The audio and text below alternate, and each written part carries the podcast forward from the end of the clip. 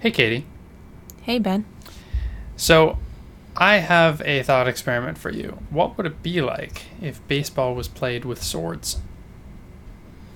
Uh, that sounds extremely dangerous, actually. Well, that's what we're going to talk about today. Uh, you are listening to Linear Digressions. Was that a sabermetrics pun? I bet that was, that was a, a sabermetrics That was the pun. best I could get. We're not going to be talking about playing baseball with with sabers because that's not a thing. And actually, it probably shouldn't be a thing because sabers are dangerous. Uh, I agree. That's probably so, not a good idea. Um, now, however, yeah, uh, statistical research on baseball is is a thing, um, and this is usually called sabermetrics, where uh, saber is spelled S A B R, which is an acronym. Uh, Society for American Baseball Research. So it's oh, it's, actually, it's a little bit less weird than it there's sounds. There's no e in there. I see. Right. Um, and so this is kind of the the idea of Moneyball, which somehow we haven't talked about yet.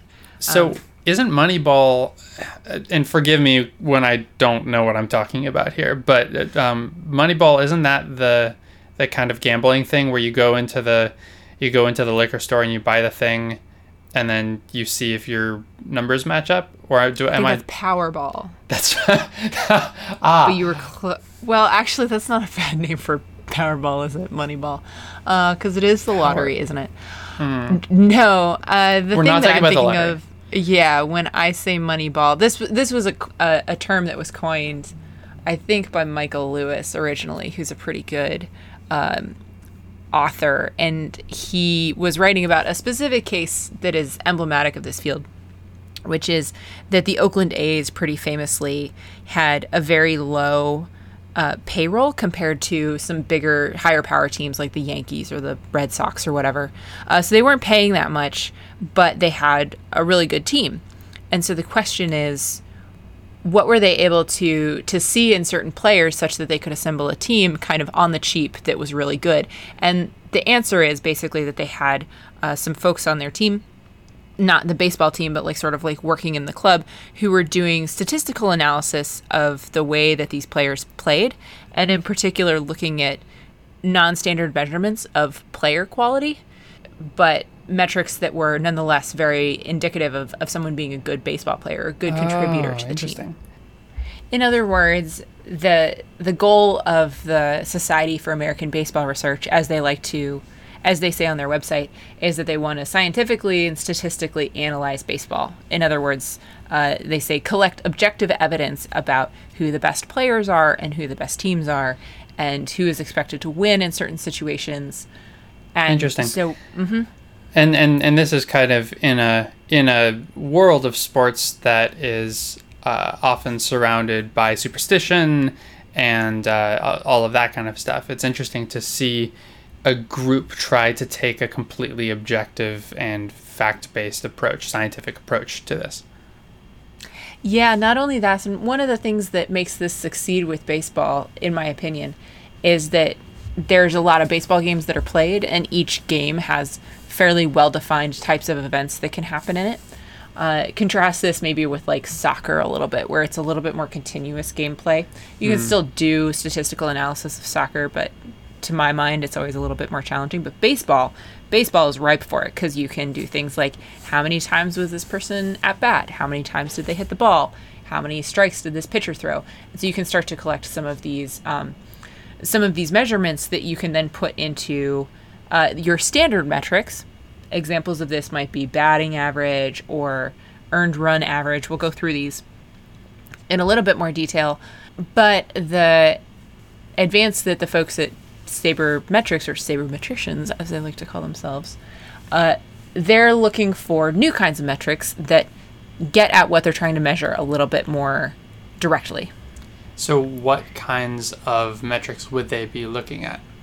Glad you asked. so, let me start with some of the more well known metrics and then work my way toward the more interesting ones. So, here are a few examples. If you are looking at the example of a batter, uh, one of the standard things. What what's the most common metric that you think of about how good a batter is? Um, what is it called? RBI? No, the the the batting average, right? Yeah, batting average. So batting average. Well, we should take a very brief digression into how baseball works for international listeners. So baseball is a game, uh, and there's basically like at bats and then there's fielding. Those are the two sides. It's like offense and defense. And so when you're at bat, you're trying to hit the ball. You have three strikes to hit it, and then Three attempts. Three attempts. That's right. And if you hit it, then you have a chance to run to the base, and then the If next guy the comes up and tries before- to hit it. Yeah. Yeah. And so you have to run across four bases in order to. I'm doing a terrible job of explaining baseball. Yeah, in you're order using to a lot of colloquial run- vocabulary. yeah. Uh, in order to score, I, I'm probably just making this like less clear. Um, in order to score a run, and then the run, you get like a point basically, and whoever has most points at the end of the game wins the game. and you Um, take turns, and you do you do it nine times, and after the seventh time, everyone stands up and sings "Take Me Out to the Ball Game." Yeah, it's it's got a lot of It's a weird game, frankly. Minutia, It's a yeah. really weird game. Yeah, I remember once trying to ex- like going to a baseball game with a friend of mine who was from Germany and trying to explain it to him as we were watching it. Right, so we had we had sort of all the ingredients to make for it to make sense, and it still was very challenging. I see, but you still tried now. Yeah, it it almost feels like it like there there are games like um like Go, very simple rules, but the complexity lies in the combinatorics. Then you've got checkers, then you've got chess, and you and chess has all of these bizarre, weird little moves and special cases and whatnot. Baseball kind of feels like that kind of a sport. yeah, I see what you mean. Um, So Anyway, now that yeah. now that we've confused all of our international listeners who Right. didn't know what baseball is, So one of the things, yeah, the the most straightforward thing that you can use to measure whether somebody g- is good at offense is how often are they able to basically hit the ball when they're trying to bat. Right, Um, because every time you hit the ball, you have some chance of getting on a base, and then from there, you have some chance of getting a run and earning a point. Yep, yep. And so batting average is just the very simple ratio of how many times does this person has this person hit the ball divided by how many opportunities have they had or what's called at bats uh, to hit the ball. So you accumulate this typically over the course of an entire season. So you might have someone who has 100 at bats and they hit the ball 25 times and then their batting average we would say is 0.250 because it's just that ratio. We're gonna get a lot of uh, hate mail from the baseball fans, listeners, because I think I, just to just as a quick correction, I think it's not the number of times you hit the ball, but it's the number of times you hit the ball and you get on base. Is your batting? Well, average. yeah, and so this is this is where it starts to get interesting. yeah. Well, this is according to Wikipedia, it's hits divided by at bats. I am not a sabermetrician, but but And you're getting is something. Hits is getting on a base.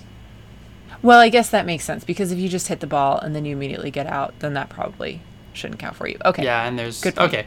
Anyway, we are yeah, digressing. but the point is that yeah, you're trying to quantify basically like how good this person is at at taking an important step toward getting a point. So hitting Right. the ball is not the same thing as getting a point, but it's like a, a necessary prerequisite, let's say. Um, and Almost. and so getting on base is like the actual thing that you would be interested in measuring, which might be a little bit more useful. But there's other ways that you can get on base besides hitting the ball. Mm-hmm. Most notably is that you can be walked. So if you have four, uh, what what are called balls, which is when it's a pitch that's ruled kind of like unhittable, so to speak. Uh, and if there's four of those, then you get to walk to the base, and that's like a you know a freebie, I guess. or if the pitcher hits you yes, with the ball, and that is which right. is kind of rude. Uh, yes, yes, it is, and that's how you get in fights. So those are all ways that you could uh, get on on base. So a sabermetrician might be more interested in what's called the on base percentage, which is the sum of the hits plus the times that you get walked plus the times that you get hit by a pitch divided by the total number of at bats and they and so that might be a more useful metric if you're trying to figure out who's going to be a player that's like valuable to your team Right. That that makes a lot of sense because some people are more likely to be walked than other people. Perhaps, um, like some people are smaller and so they have smaller strike zones. Uh, I don't know. There are probably other other pieces to this. Sure. Now, let's take it one step further. What's a problem that you can see right now with the on base percentage? like a, an aspect. So what you're really trying to do is you're trying to figure out like who are the players that contribute the most to you winning the baseball game ultimately. Right. And that ultimately means how many people run through all four bases and manage to get to home plate to score the point. Um, so a really slow runner probably is not going to do as good of a job. So let's say that uh, you've got slow runner and fast runner players, and your slow runner players get on base, you know, like 20% of the time, and your really fast players get on base 15% of the time. But your slow runners are so slow that they get they get um, uh, what's the term for that when uh, when they get you out of the base, they tag you out at the base, and then you can't go all the way around to home plate. Well, that is fair. I was actually thinking of something else, which is I'll I'll, Oh. I'll take your your. Uh, I don't know that like how fast you run usually makes that much of a difference in baseball, but let's take the analogy here. The thing about batting average and on base percentage is they consider all hits to be equal. But let's suppose you have a fast runner who hits the ball and then is so fast that they make it to second base, and you have a slow mm-hmm. runner who hits the ball again but only makes it to first base. Right. I would argue, and I think it's probably a good argument, that the person who got to second base has actually done something that's like more valuable in the scheme of trying to win the game than the person who just gets to first base. yeah, that that makes sense.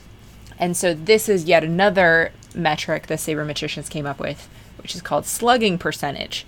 And so that's when you count up the bases that someone is able to accumulate and divide it by the number of at bats. So a double, which where you get to second base, is twice as valuable as a single where you get to first. And and you sort of like weight by how valuable each hit is. Oh, that makes a lot of sense. So Yep. you're basically we're getting closer and closer to the thing that we actually care about when we're evaluating whether someone is going to be good on our team, which is how many runs they can help contribute to scoring. Yep. Yeah, that's exactly right. And then there's another set of analogous um, metrics that you might do for defense. So when you're trying to field the ball and get people out. Uh, so I'll go through this one a little bit faster, but one of the one of the most common ones is that you'll be looking at the statistics for a pitcher because pitchers are usually kind of like the the person on defense who has the most control over what happens.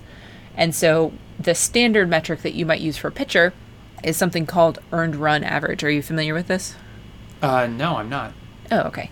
Yeah, so earned run average is you want this to be low if you're a if you're a pitcher. So an earned mm. run average is like on average how many runs do people score against you? Yeah, how many points? Yeah, Yeah. that makes sense. And so what this is is how many earned runs were there on you. I don't exactly know what makes a run an earned run, but whatever. That's neither here nor there. How many times you have you get scored on basically divided by how many innings did you pitch because very often pitchers don't pitch for the whole game. So if you have if you pitch for 5 innings and you have 2 runs scored on you, earned runs, then that's going to be 2 over 5 or 0.4. You multiply that times 9 because that's how many innings you are there are. So like if you had hypothetically continued to play at the same uh, performance for the entire game, then that would be 0.4 times 9. So that would be like 3.6 runs were are scored against you hypothetically. Right. Yeah. So that's the earned run average, and that's a, a way that you can evaluate the quality of a pitcher. There's a there's a problem with this though that I can see. Yeah. and I'm not sure that if I'm not sure if this is where you're going with it, but um, I do remember that there are special pitchers who are often brought into the game late in the game to kind of close to to shut the the game out or shut the other team out. I don't I don't have my terminology right, but but basically you'll have a pitcher who pitches most of the game and then by inning 8 or inning 9 they're kind of tired, right? It's the end of the game, they're tired, they've been going the whole time, and so they'll bring in a closing pitcher. And that closing pitcher might end up with a different ERA than, say, a pitcher who uh, typically will pitch for eight innings. That's a good point. That wasn't even the point that I was going to make, although I'm glad you brought it up. Uh, let me give you a scenario in which earned run average is not a good way to evaluate a pitcher. Okay. Um, let's imagine that you take the best pitcher in all of baseball right now and you put them on a children's baseball team, and the rest of the team is six year olds, and they're not very good. What do you Oh. think the earned run average? Well, I guess that person's just going to strike people out, isn't it? But Yeah. let, us imagine that. Uh, let's imagine I- that the other your team is full though. of professional baseball players who are capable of, of hitting the pitches, right? Right, Um, right. So you have the best you have the best pitcher in the world, but like how many runs are going to be scored in that situation? A ton. Right. Uh, because you can't carry the game. Exactly. So the problem with earned run average is it what you're trying to do is isolate the effect of the pitcher and say how good is this pitcher basically compared to other pitchers or whatever. But the pitcher doesn't function alone. They're also affected by how good their teammates are. And so hmm. it doesn't really effectively isolate them. Yeah, because you can't really control for that. So how do you how do you how do you control for a pitcher? I mean, I guess you could control for how often does the batter then hit the ball within bounds of the of the field, but that also doesn't control for like fly balls that are easy to catch versus home runs and things like that. Yeah, and so there's a couple answers to this, although we're starting to get at the outer limits of Wikipedia here. Mm. But um, yeah, so a couple things. Number one is that there's a whole set. This is this is a challenging problem, and this is um, you know less straightforward to deal with than some of the um, scenarios we were talking about a few minutes ago about like hitting metrics and stuff. So there's a whole subfield of sabermetrics that's all about what they call defense independent measures. So they think very carefully about what are ways that we can try to measure the performance of a pitcher that as much as possible is insulated against variation based on the quality of the rest of the team. So this is mm-hmm. actually one of the things that like sabermetricians think about a lot is what is it that I'm interested in measuring, in this case pitcher quality, and then how can I try to remove any other source of, you know, noise or influence or bias from the system so that what I get out is a very pure measure of pitcher quality. So that's part of the artistry of sabermetrics is trying to figure out how to how to disentangle sort of all of these things that are mixed in there together.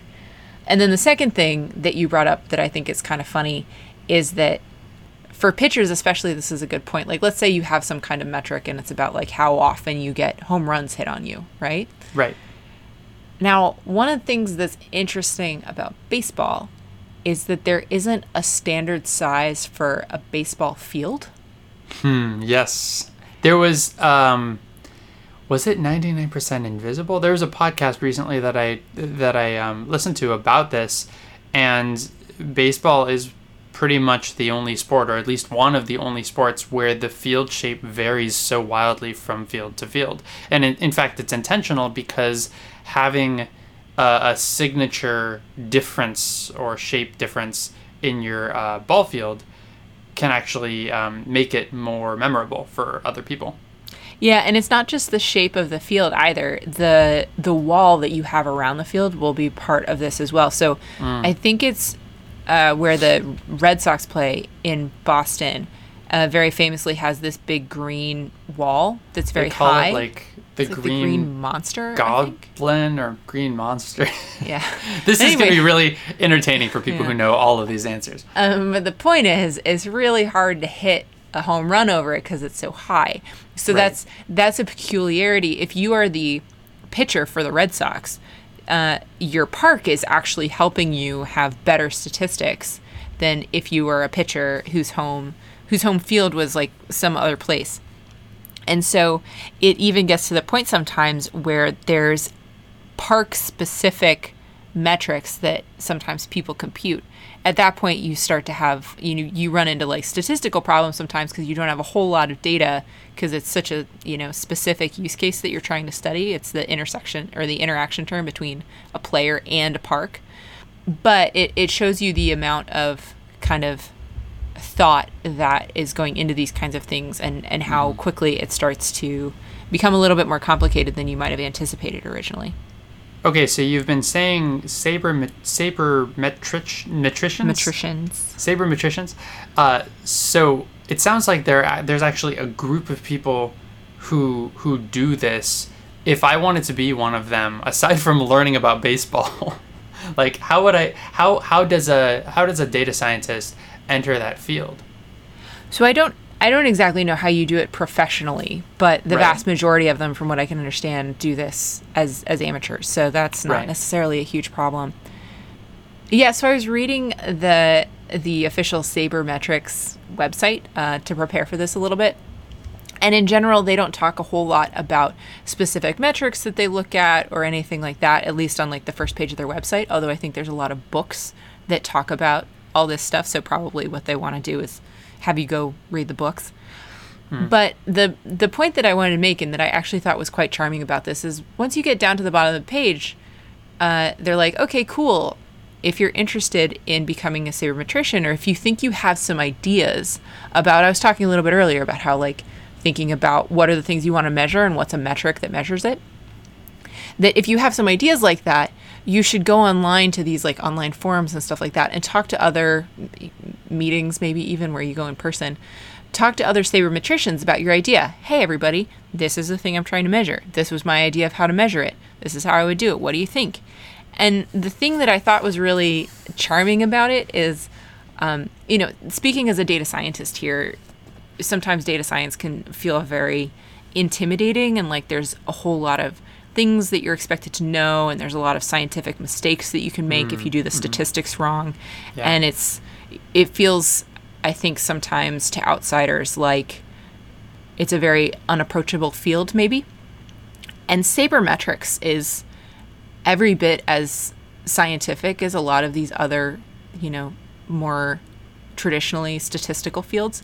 But because it's so interesting to people who don't have super rigorous statistical backgrounds i think there's a lot of support within the community for thinking through how to measure things how to calculate things how to disentangle different kinds of bias and variance from the from the measures so that you're actually measuring the thing that you want. So there's this really cool scientific sort of amateur scientific very high quality community around thinking through baseball in a very scientific way and there's a lot of support for newcomers to help them kind of navigate that scientific process if they're new to it.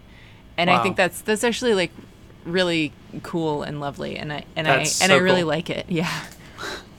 So, I've got a question for you. Yeah. What, uh, having done this episode now, what what is your experience with baseball? Um, I, I don't know. I go to a game, let's say once every few years, Okay. and, and sit there and have a good time. I don't know. I live in Chicago, so everybody here is a Cubs fan or a, gu- or a White Sox fan, I guess. It's right. super expensive So to go you- to Cubs games, but you know. So you yeah. occasionally go to a baseball game. Mm-hmm. You've got some people who talk to you about it. Uh, my experience is I played t-ball, and then when they started pitching the balls at my face, I decided it was unsafe and I stopped playing. And since then, I have not really gone to any baseball games. I'm curious uh, if our audience could tweet at us and tell us who seems to know more about baseball based on this episode. Oh, you're making a play for listener involvement. That's a I bold move. no then. no I, I am not I I am just I'm really I was surprised at how uh, and and everyone will laugh at me when I say this but I was surprised at how much I remembered from when I was ten um, doing this episode ab- about baseball um, but I'm not really sure how right or wrong I was on on all these things so I'm just really curious Yeah, and I would not be the person to correct you either if you were to say something wrong. I'd be like, yeah, okay. Uh, five bases, sure, sounds right. yeah, I played. Uh, I played baseball or softball, I guess, when I was a kid. I was not great at it. Not that bad. Yeah, I don't know. I was in I second was- grade. Like nobody's good at it in second grade. I but- was I was horrible at it anyway, now I do statistics and not really baseball statistics. But yeah Um, but if I wanted to, there would be a lovely community there to welcome me and to help me think about how to measure baseball metrics. And I think that's really great. So if this is something that sounds fun to you, then uh, go check it out. I think it's a it's a community that it seems to be very welcoming of newcomers. I say this as someone who's never tried to actually participate, so I, I could be wrong here, but based on everything I've seen on the website, they uh, you know, there's a lot of people out there who are thinking about statistics because they like baseball, and that's pretty cool.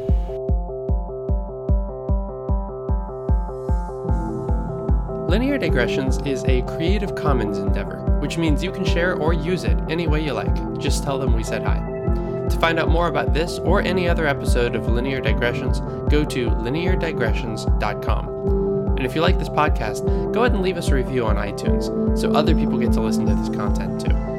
You can always get in touch with either of us. Our emails are ben at lineardigressions.com and katie at lineardigressions.com in case you have comments or suggestions for future shows. You can tweet us at Lin Digressions. Thank you for joining us, and we'll see you next time.